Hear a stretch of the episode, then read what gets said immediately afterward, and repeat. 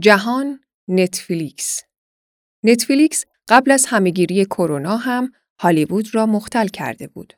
ریت هستینگز فیلمنامه هالیوود را بازنویسی می کند. بنیانگذار میلیاردر نتفلیکس با استفاده از سبک مدیریتی عجیبش سازمان بزرگش را مثل معدود شرکت‌های دنیا به موفقیت رساند. مترجم شیرین سجودی منبع فوربس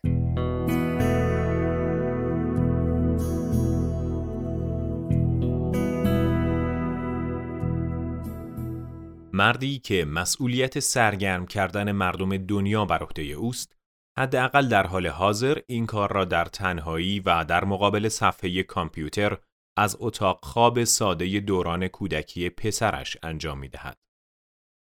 از خیلی جهات این شرایط برای رید هیستینگز عالی است. او هم بنیانگذار متواضع و نفر اول نتفلیکس است که ارتش جهانیش که شامل افراد خلاقی می شوند شیوه سرگرمی خانگی را متحول کردند. در حالی که هالیوود شرکت ها را با توجه به دارایی و جایزه هایی که بردند میسنجد، هیستینگز با ذهن تحلیلگرش که گویا به سیلیکون ولی تعلق ندارد، عملکرد شرکت را به دارایی هایش ترجیح می دهد. با هر معیاری که بسنجیم، نتفلیکس در حال حاضر در سطح جهانی فعالیت می کند.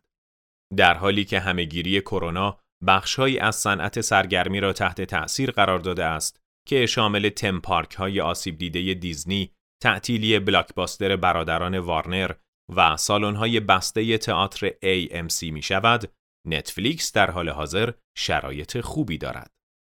از لحاظ پرستیژ کاری، نتفلیکس نامزد دریافت 160 جایزه امی در اختیار داشتن شبکه HBO برای مدتی طولانی و چندین جایزه اسکار را که از هر شرکت رسانه‌ای دیگری بیشتر است در کارنامه خود دارد. از لحاظ تأثیرگذاری توانست تعداد مشتریانش را در شش ماه اول به اندازه کل سال 2019 افزایش دهد و تعداد کاربرانش را تا حدود 200 میلیون نفر در 190 کشور گسترش داد. از لحاظ سوداوری نتفلیکس توانست فروشش را هر سال 25 درصد افزایش دهد و بیشتر از دو برابر درآمد کسب کند. سهامش نیز 50 درصد افزایش پیدا کرده است. به طوری که شرکت های فعال در بازار کاملا گیج شده بودند و فقط تلاش می کردند به موفقیت اولیه خود برگردند. ارزش اخیر بازار 213 ممیز میلیارد دلار است. تک تک این اطلاعات از ترکیب بینقص هالیوود و سیلیکون ولی نشأت گرفتند که محتوایی تولید می کنند که کاملا با سلیقه کاربر سازگار است. هیستینگز در مصاحبهش با مجله فوربز می گوید می خواهیم محتوایی تولید کنیم که بهتر از محتوای شرکت های رقیب باشد و مردم برای صحبت کردن در مورد آن و تماشایش تمایل بیشتری داشته باشند.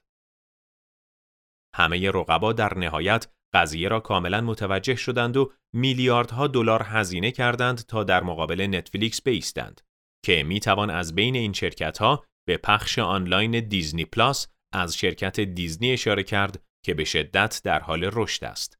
همچنین مواردی مثل پخش آنلاین HBO Max از وارنر مدیا یا پیکاک از NBC یونیورسال را هم شامل می شود. هیستینگز در حالی که شانه هایش را بالا می اندازد می گوید موضوعی که مردم فراموش کردند این است که همیشه رقابت تنگاتنگی وجود دارد. منظورم این است که آمازون هم در سال 2007 همراه با ما پخش آنلاین ارائه کرد و اکنون 13 سال است که با او رقابت می کنیم. این موضوع کاملا درست است. ولی پخش آنلاین آمازون حکم کالایی را داشت که با ضرر فروخته شد تا بتواند مشتریانش را به دریافت عضویت طلایی خرید جذب کند. از دیدگاه جف بزوس سرگرمی همیشه شغل دوم به حساب می آید. در همین حین هالیوود هر چقدر که بخواهد می تواند از کتابخانه های محتواهایش و دانش تخصصیش استفاده کند ولی نمی تواند به اندازه نتفلیکس موفق شود.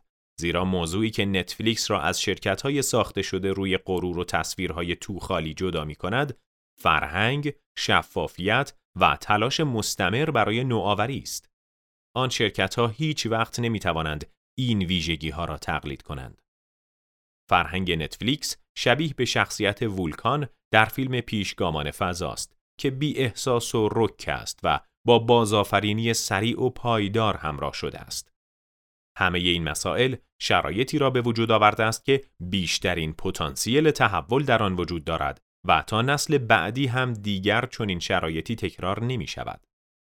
هیستینگز که در جایگاه 132 از لیست 400 نفری مجله فوربز با ارزش خالص 5 میلیارد دلار قرار دارد، از دو دهه پیش برای چنین شرایطی خودش را آماده کرده بود.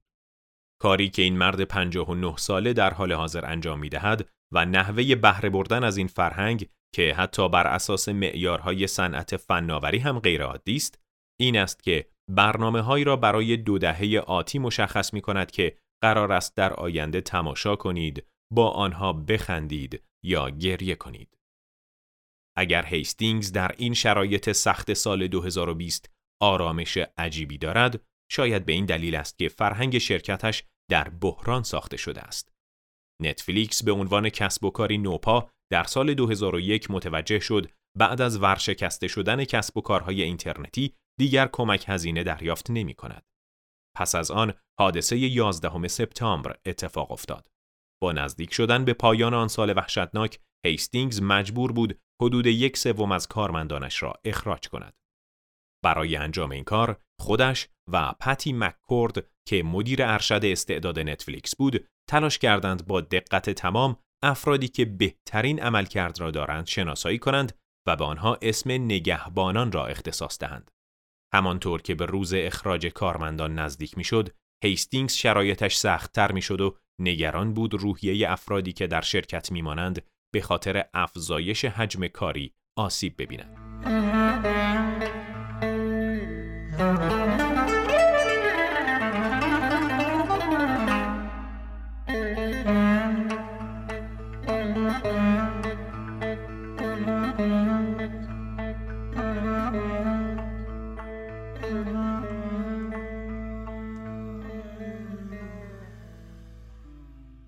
در کمال تعجب کاملا برعکس آن چیزی که فکر می کرد اتفاق افتاد. با وجود اینکه کارمندانی توانا از شرکت رفته بودند، فضای شرکت خیلی بانشاد شد. همه با اشتیاق و انرژی کار می کردند و ایده های زیادی در ذهن داشتند. هیستینگز از روز اخراج کارمندان به عنوان اتفاقی یاد می کند که به طور کلی باورهایش را تغییر داد. اتفاقی که به او کمک کرد به وضوح مسائل را ببیند و درکش را از انگیزه و رهبری کارمندان تغییر دهد. این اتفاق بنیاد شیوه کاری نتفلیکس را ساخت که جانشین شیوه کاری HP در عصر اینترنت شد. روی کرد پیشگام مدیریتی ویلیام هیولت و دیوید پکارد یکی از اولین داستانهای سیلیکون ولی بود که از کسب و کاری کوچک به شرکتی قول پیکر تبدیل شدند. شیوه کاری نتفلیکس در ابتدا با ساخت مجموعه ای از افراد با استعداد شروع شد. هیستینگز در کتاب جدیدش به نام هیچ حکمی حکم فرمانی است، فرهنگ شرکتش را به یک تیم ورزشی حرفه‌ای تشبیه کرده است. اعضای این تیم به خوبی کار کرده و به یکدیگر کمک می کنند. ولی اگر زمانی یکی از همتیمی هایشان به خاطر پیشرفت از آنها جدا شود، ناراحت نمی شوند.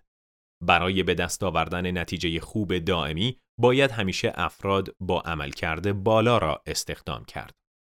این موضوع با توجه به شیوه فعالیت نتفلیکس چه معنایی دارد؟ در درجه اول این شرکت برای حفظ افراد با استعدادش حقوق خوبی پرداخت می کند. این شیوه از سال 2003 آغاز شد. زمانی که نتفلیکس رقابتش را با گوگل، اپل و خیلی زود با فیسبوک برای به دست آوردن راکستارهایی آغاز کرده بود که مهارت اصلاح کدنویسی، دیباگ کردن و مهارت‌های برنامه نویسی در آنها به شدت بهتر از همردیفانشان بود. این حقوق و مزایای سخاوتمندانه مدیران اجرایی خلاقی را که در هالیوود کار می‌کردند جذب نتفلیکس کرد. یکی از این افراد مت ثانل است که ارتباطش با گروه افراد با استعداد باعث شد پیشنویس اولیه سریال تخیلی چیزهای عجیب یا Stranger Things را هنگام نهار در هالیوود بخواند. همچنین شاندا رایمز، جوئل و ایثن کوئن یا همان برادران کوئن و مارتین اسکورسیزی هم جزء افراد خیال پردازی بودند که با نتفلیکس همکاری کردند. آن چک پول ها به تنهایی دنیای پخش آنلاین را از مردابی راکد به بهشتی برای تهیه کنندگان فیلم تبدیل کرد. خیلی زود سریال های خانه پوشالی و نارنجی مد جدید است طرفداران زیادی پیدا کرد. بینندگان همه برنامه ها را دنبال می کردند. مککورد می گوید در ابتدا توانستیم افرادی را جذب کنیم که هنوز در سیستم هالیوودی زوب نشده بودند و سرکش به حساب می آمدند. ما چک پول هایی با مبالغ زیاد نوشتیم. به آنها گفتم می‌دانم به نظر دیوانگی می آید. می‌دانم دستیار شخصی و مکانی برای پارک کردن ماشینتان ندارید ولی نظرتان راجع به اینکه کوهی از پول به شما بدهیم چیست؟ حقوقتان را کامل می گیرید. هر چقدر هم که از سهام شرکت بخواهید به شما داده می شود ولی پاداش به کسی نمی دهیم. زیرا هیستینگز به پاداش دادن اعتقاد ندارد و معتقد است باعث ترویج رفتارهای نادرست می شود. او می‌گوید زمانی که بخواهیم وارد جزئیات نقش هر فرد بشویم با مشکل مواجه می شویم. به همین دلیل افراد را ارزیابی می کنیم ولی کارهایشان را ریز به ریز مدیریت نمی کنیم. نتیجه کار این است که این ستاره ها مثل ستاره ها حقوق می گیرند و عملکرد آنها هم باید مثل ستاره ها باشد. هیچ بخشی از شرکت نمی تواند بر موفقیت یک فرد تکیه کند. هیستینگز و مکورد در صفحه 129 اسلاید های فرهنگ نتفلیکس نوشتند افرادی که عملکرد کافی دارند پاداش پایان خدمت دریافت می کنند. این اسلایدها حدود یک دهه پیش در اینترنت منتشر شده و هنوز در وبسایت نتفلیکس موجود است. هیستینگز می‌گوید این شرایط را اینطور توصیف می کنیم که گویا از مسابقات المپیک حذف شده اید و واقعا احساس ناامیدی می کنید زیرا تمام سال را تمرین کرده اید و حالا دیگر نمی توانید ادامه دهید. این شرایط واقعا ناراحت کننده است ولی نباید به خاطر آن شرمنده باشید. شما برای ادامه و تلاش استعداد کافی دارید. اگر بخواهیم با منطق ورزشی جلو برویم، این تیم که اعضای آن همه بازیکنان حرفه‌ای هستند، با اعتماد کردن به مهارت‌های استثناییشان با یکدیگر به وضوح ارتباط برقرار می کنند و به صورت جمعی بازیشان را بهتر می کنند.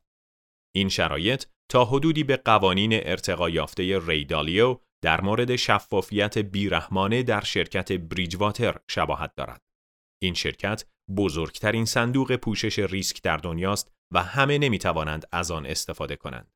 یکی از مدیران اجرایی سابق فرهنگ کاری نتفلیکس را فرهنگ ترس توصیف می کند که در آن همه افراد به خاطر پاداش گرفتن زیرا به یکدیگر را می‌زنند. فرایند ارزیابی سالانه ارزیابی 360 درجه نام دارد که در یک میهمانی شام برگزار می شود و همه افراد به یکدیگر بازخوردهای سازنده ارائه می دهند.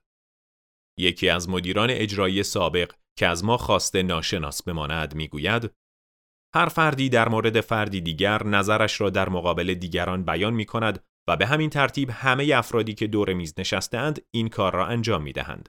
این میهمانی تقریبا چهار ساعت طول می کشد. بعضی از کارمندان گریه می کنند. بعد باید از این بازخوردها تشکر کنی زیرا تو را به فرد بهتری تبدیل می کند. از دیدگاه هیستینگز این ارزیابی 360 درجه یکی از اجزای مهم شیوه کاری نتفلیکس است و باعث خودمختاری کارمندان می شود. مثل مربی که به جای کنترل تک تک بازی ها ستاره های تیمش را تقویت می کند تا با اجرای طرح درست بازی به قهرمانی برسند. هیستینگز به همه کارمندان آزادی می دهد تا به نفع شرکت نتفلیکس عمل کنند. این کار دوباره می تواند باعث از دست رفتن اطمینان شود. تد ساراندوس نفر دوم نتفلیکس خاطره ای مربوط به زمانی را تعریف می کند که نتفلیکس دیویدی اجاره می‌داد. تد در آن زمان مدیر محتوای نتفلیکس بود. روزی ساراندوس و هیستینگز با هم قهوه می نوشیدند و در مورد اینکه آیا بهتر است 60 نسخه از فیلم جدید آدم فضایی را سفارش دهند یا 600 نسخه بحث می کردند. ساراندوس خیلی صمیمانه از هیستینگز پرسید که چه تعداد باید سفارش دهد و هیستینگز پاسخ داد فکر نمی کنم مردم خیلی از این فیلم خوششان بیاید. تعداد کمی سفارش بده. طی کمتر از یک ماه تقاضا برای این فیلم به شدت افزایش پیدا کرد و نتفلیکس دیگر از آن فیلم موجود نداشت. هیستینگز از ساراندوس پرسید چرا از این دیویدی تعداد بیشتری سفارش نداده و ساراندوس با حالت اعتراض پاسخ داد چون تو گفتی سفارش نده. هیستینگز خیلی سریع صحبت ساراندوس را قطع کرد و گفت تو حق نداری به من اجازه دهی تا جلوی موفقیت شرکت را بگیرم. ساراندوس می‌گوید این اتفاق برای من تجربه خوبی بود. قدرت تصمیم گیری باعث می شود مسئولیت پذیر شوید. هیستینگز این کار را چند بار دیگر تکرار کرد. به من اجازه داد پیروزی را از آن خود بدانم و مرا مجبور کرد مسئولیت شکست را هم قبول کنم. هیستینگز می‌گوید بیشتر شرکت ها تمرکزشان بر بازدهی و کاهش اشتباهات است ولی این کار انعطاف پذیری را کاهش می دهد. ما شرکت خلاقی هستیم. پس بهتر است تمرکزمان بر انعطاف پذیری باشد تا تحمل هرج و مرج و بینظمی را داشته باشیم.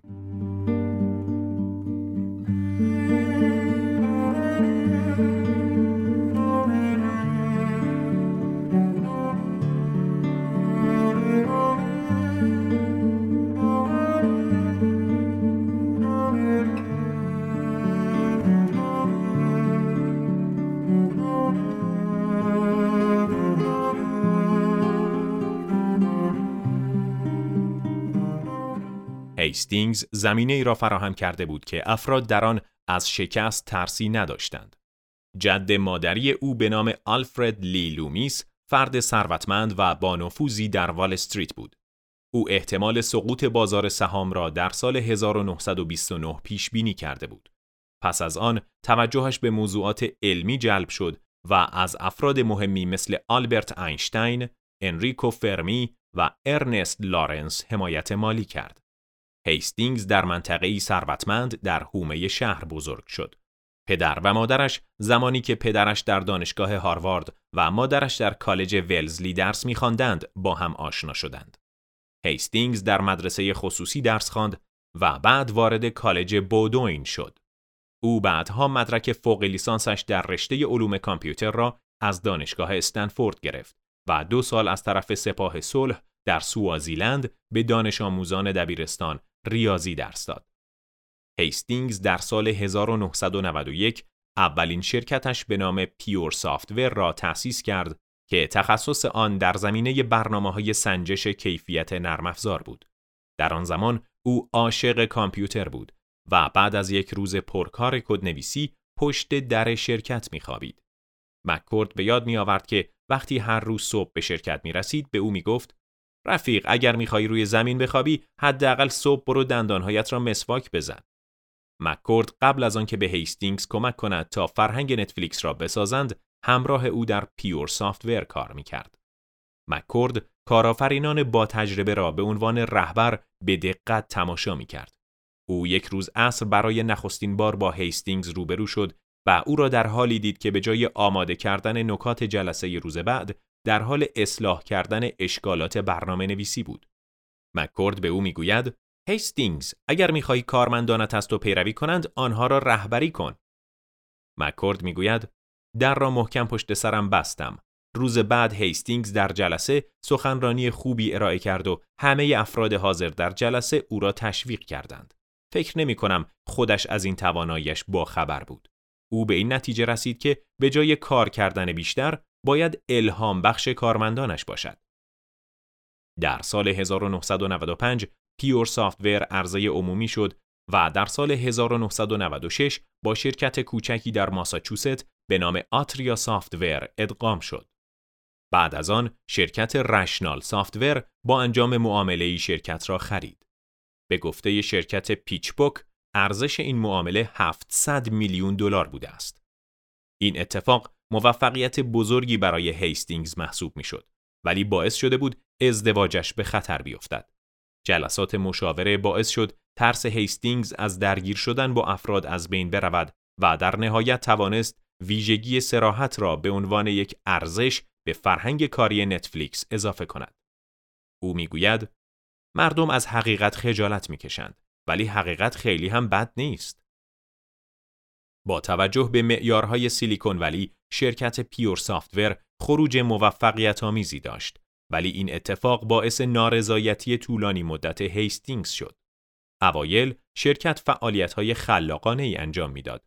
مثل هر شرکت دیگری همراه با بزرگتر شدن قوانینی تعیین شد که از بروز مشکل جلوگیری کند ولی هیچ وقت ریسک هوشمندانه ای در آن اتفاق نیفتاد. هیستینگز می‌گوید شرکت Pure در نهایت کارمندانی داشت که فقط می توانستند بر اساس یک سری قوانین رفتار کنند. در حالی که افراد خلاق از این شرایط خسته می شدند و برای کار به شرکت های دیگر می رفتند. ذهنیت هیستینگز زمانی شکل گرفت که با توجه به داستان معروف مجبور شد چهل دلار بابت جریمه به Blockbuster بپردازد و واقعا احساس ناراحتی عمیقی به او دست داد. بعد از این ماجرا نتیجه خوبی گرفت. او با خود گفت چه اتفاقی میافتد اگر هیچ جریمه ای در کار نباشد؟ و در همین لحظه بود که ایده نتفلیکس کاملا شکل گرفت. مارک رندالف هم بنیانگذار نتفلیکس که در Pure Software هم با هیستینگز کار می‌کرد می‌گوید این داستان واقعا جالب است و نتفلیکس تصمیم دارد داستانهای متفاوت و خوبی تعریف کند. داستان اصلی نتفلیکس کمی از داستانهایی که نقل می شوند پیچیده تر است. نتفلیکس نتیجه جلسات بیشمار طوفان فکری من و هیستینگز است. این جلسات زمانی اتفاق می افتاد که هر دو با ماشین از کوههای سانتا کروز عبور می کردیم تا به ساختمان اصلی Pure Software در سانی ویل کالیفرنیا برسیم. در سال 1997 شرکت راه اندازی شد و همه نتفلیکس را با پاکت های قرمز رنگی که از طریق پست ارسال می شد می شناختند. آنها کمی مسیرشان را از مدل اجاره‌ای قدیمی بلاکباستر تغییر دادند. رندالف می‌گوید در ابتدا نتفلیکس پول زیادی از فروش دیویدی ها به دست آورد. این کار باعث شد این استارتاپ نوپا با مدیر عامل آمازون به مشکل بر بخورد. نتفلیکس در سال 1999 کار بسیار هیجان انگیزی انجام داد و سیستم حق اشتراک را برای مشتریان ایجاد کرد. مشتریان می توانستند هر بار سه عدد فیلم اجاره کنند و به هیچ عنوان برای تاریخ برگرداندن آن یا پرداختن جریمه برای دیر کرد نگران نباشند. هیستینگز تله بهتری برای مشتریان قرار داد که البته با ضرر بزرگی هم همراه بود. او مشتریان را با یک ماه استفاده رایگان از فیلم ها وسوسه کرد. رندالف به یاد می آورد که با هیستینگز به دالاس رفتند تا جان آنتیوکو مدیرعامل Blockbuster را برای خرید نتفلیکس به مبلغ 50 میلیون دلار قانع کنند. رئیس شرکت 6 میلیارد دلاری سرگرمی خانگی ایده ما را بدون هیچ بحثی رد کرد. هیستینگز گفت ما چه کار جدیدی می توانیم برای آنها انجام دهیم که خودشان نتوانند خیلی بهتر از آن را انجام دهند؟ بعد از راه اندازی مجدد شرکت در سال 2001 کسب و کار نتفلیکس دوباره موفقیتش را به دست آورد و رشد زیادی کرد. ارزش آن از طریق ارائه سهام اولیه در سال 2002 تا 82.5 میلیون دلار افزایش پیدا کرد. نتفلیکس به کسب و کار فوق‌العاده‌ای تبدیل شد. زیرا کاربران می توانستند از کتابخانه وسیع نتفلیکس دیویدی مورد علاقه خود را انتخاب کنند. سپس در سال 2007 اینترنت پهنای باند فرصت پخش آنلاین را در اختیار آنها قرار داد. هیستینگز برای اینکه مطمئن شود هیچ کس کاری را که او با Blockbuster کرد با نتفلیکس نمی کند در کاری که قرار بود برای کاربران رایگان باشد سرمایه گذاری سنگینی انجام داد و منابع را مهندسی کرد. واقعا لحظه سرنوشت سازی بود. با وجود محدودیت موجودی کالا و تأخیر در تحویل کسب و کار قدیمی نتفلیکس انتخابهای نسبتا نامحدودی را در اختیار کاربران قرار می‌داد. برنامه های آنلاین در لحظه باعث رضایت مشتریان می‌شد ولی محتواهای نتفلیکس به اندازه هالیوود گسترده نبود. برای نخستین بار هیستینگز باید سلیقه مردم را متوجه می‌شد و پیشنهادی قانع کننده به آنها ارائه می کرد.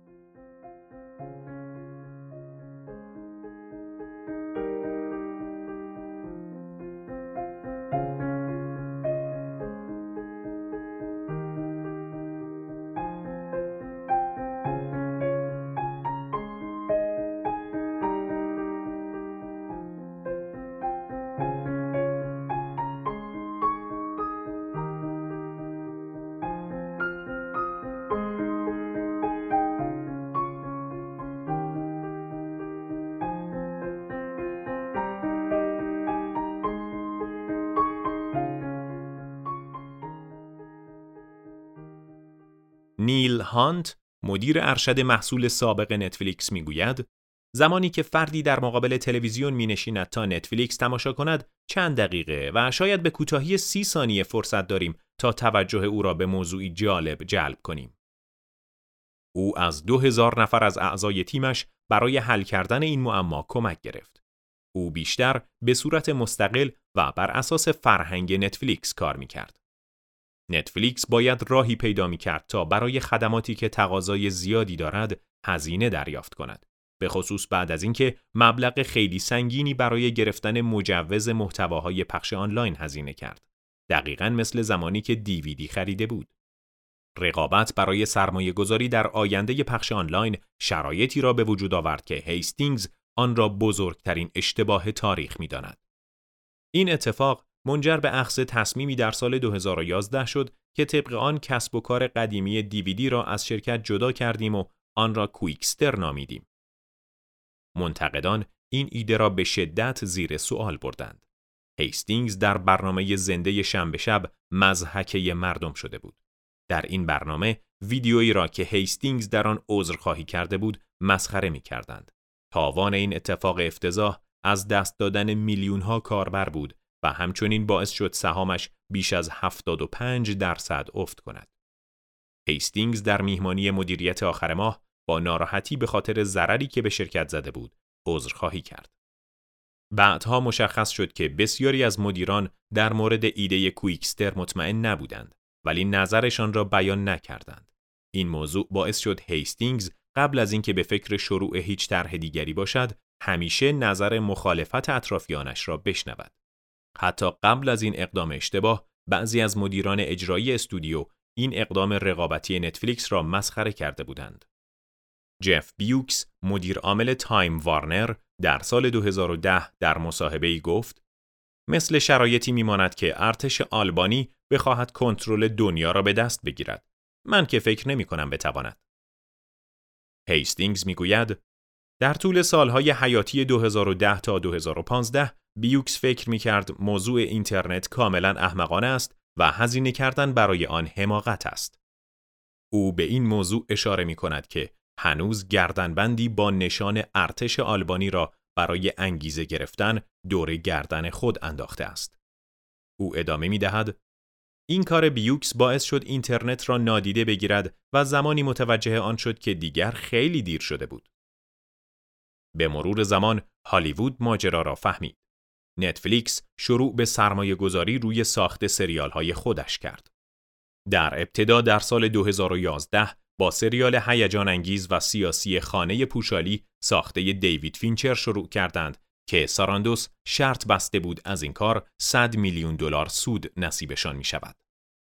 جیم لانزون مدیرعامل تیندر می‌گوید بعضی از افراد می‌گویند در آن زمان برای این سریال پول زیادی صرف شد ولی نتفلیکس به خوبی می‌دانست که انجام این کار ارزش زیادی دارد و همچنین می‌دانستند که به چه سمتی می‌خواهند حرکت کنند. جیم لانزون مدت زیادی کارآفرین اینترنتی بود و در آن زمان مدیر ارشد دیجیتال شرکت CBS بود. هیستینگز در کتاب هیچ حکمی حکم فرمانی است می نویسد تغییر مسیر هزینه بر است و ریسک تغییر مسیر ممکن است حاشیه سود همان سال را کاهش دهد و ممکن است ارزش سهام همراه با آن پایین بیاید. کدام مدیر اجرایی این کار را انجام می دهد؟ برخلاف مدیران اجرایی هالیوود که پاداش آنها به سود عملیاتی که به دست میآورند بستگی دارد، هیستینگز اطمینان می دهد که مدیران اجرایی شرکتش نباید از ضررهای مالی که ناشی از ریسک کردن است بترسند. شرایط همهگیری کرونا از فرهنگ خلاق نتفلیکس امتحان سختی گرفت. همانطور که تولید فیلم و برنامه های تلویزیونی در فصل بهار در هالیوود و نیویورک متوقف شد، ماشین جهانی تولید محتوای نتفلیکس انرژی دوباره‌ای به زندگی ها بخشید.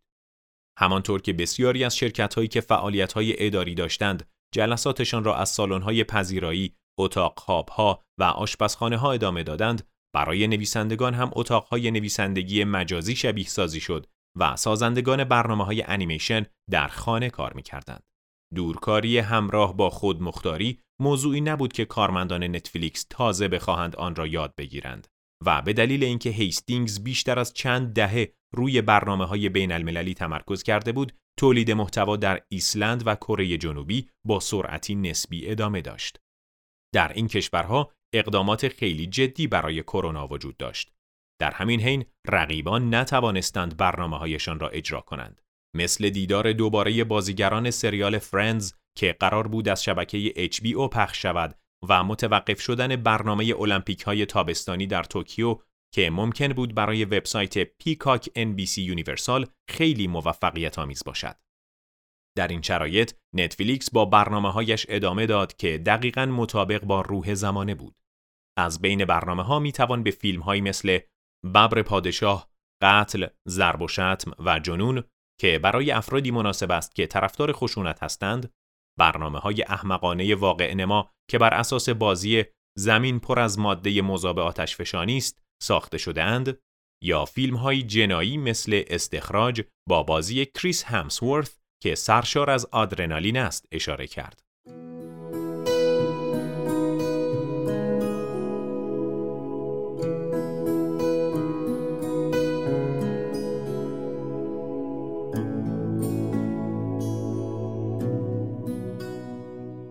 این برنامه ها خیلی موفقیت آمیز بودند. ولی نتفلیکس حجم زیادی از داده برای کمک به این موفقیت در اختیار دارد. ساراندوس در ماه آوریل به سرمایه گذاران گفت موضوعی که همه افراد از آن خبر ندارند این است که ما واقعا خیلی سخت کار کردیم زیرا همه برنامه ها و همه قسمت ها را همزمان ارائه کردیم ما در سراسر دنیا سخت کار می کنیم ثابت شده است که دنیا از ایده های جدید استقبال می کند در شرایطی که سالن های تئاتر و سینما بسته شده اند فعالیت های ورزشی تا همین چند وقت پیش متوقف شده بودند و تلویزیون های کابلی و قدیمی برنامه های تکراری نمایش می دهند، نتفلیکس توانست بعد از شروع همهگیری هر ماه حدود یک میلیون کاربر در کانادا و ایالات متحده امریکا و دو میلیون کاربر در کل جهان جذب خودش کند. بعدها مشخص خواهد شد که ویروس کرونا که باعث سرعت بخشیدن به بسیاری از فرایندهای توسعه شد عاملی بوده است که پخش آنلاین را به پلتفرمی غالب در صنعت سرگرمی تبدیل کرده است. در حالی که نتفلیکس قلمرو خودش را دارد و طبق اظهارات شرکت پارکس اسوسییتس 56 درصد از سرگرمی های خانگی در ایالات متحده امریکا را با دسترسی به پهنای باند در اختیار دارد، دیزنی با بیش از 100 میلیون کاربر در دیزنی پلاس، ESPN پلاس و هولو قدرت زیادی دارند. باب ایگر رئیس دیزنی همه سرمایه خود را صرف طرح فروش مستقیم محصولات به مصرف کننده کرده است. او با این کار منابعی از برندهای سرگرمی قدرتمند مثل دیزنی، انیمیشن های پیکسار، برنامه های سرگرمی مارول و جنگ ستارگان را شبیه سازی کرد تا توجه کاربران را به دیزنی پلاس جلب کند. او مثل نتفلیکس با شجاعت روی یکی از برنامه هایش شرط بست. او تصمیم گرفت 75 میلیون دلار برای ساخت نسخه فیلم موزیکال همیلتون سرمایه گذاری کند. این فیلم یکی از پرفروشترین فیلم ها در سالن تئاتر برادوی بوده است. هیستینگز به موفقیت عجیب دیزنی اعتراف می کند که توانسته است در عرض پنج ماه 50 میلیون کاربر را به خود جذب کند. نقطه عطفی که نتفلیکس در طول هفت سال به آن رسید. هیستینگز می خواهد از این مرحله عبور کند و به 200 میلیون کاربر و حتی فراتر برسد. یعنی سرمایه گذاری بیشتر در محتواهای بومی در سراسر جهان که شامل سرمایه گذاری 400 میلیون دلاری در هند در اواخر سال می شود.